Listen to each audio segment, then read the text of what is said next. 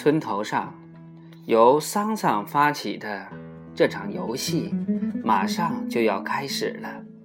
好人是倒霉的阿树，这是通过锤子、剪刀、布淘汰出来的，谁也帮不了他的忙。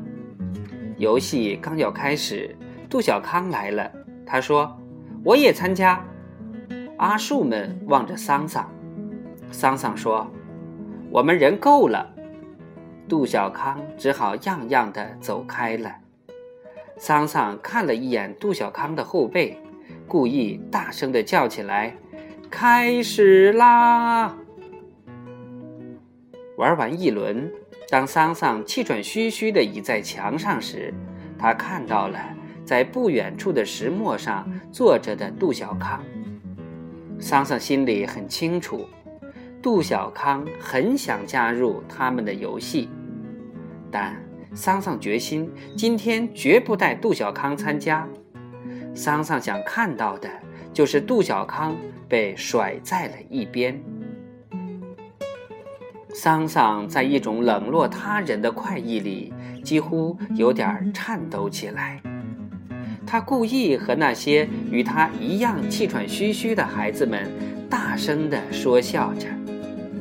而那些孩子只顾沉浸在游戏的乐趣里，谁也没有去在意平时不能不去在意的杜小康。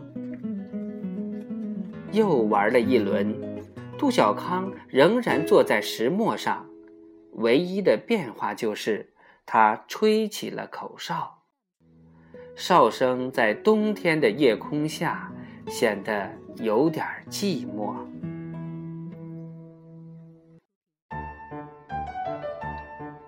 阿树看到了杜小康，说：“叫杜小康也参加吧。”桑桑说：“贼已经够多了。”新的一轮在桑桑十分夸张的叫喊声中又开始了。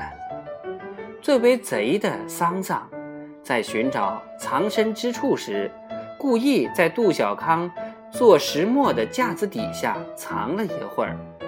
并朝那个看家的人叫着：“我在这儿呢！”见那个好人快要走到石磨旁了，他才钻出来，跑向另一个藏身之处。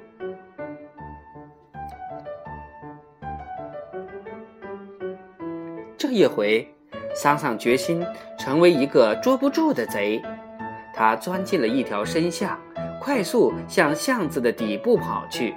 他知道，巷尾的二饼家没有人入住的后屋里，停放着一只空棺，是为现在还活着的、十分硬朗的二饼的祖母预备的。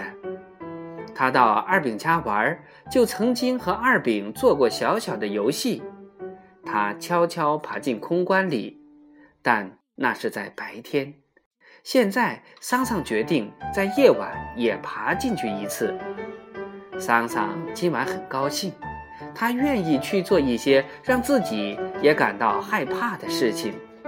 他更想在做过这些出人意料的事情之后，让那个独自坐在石磨上的杜小康，也能从其他孩子的惊愕中知道。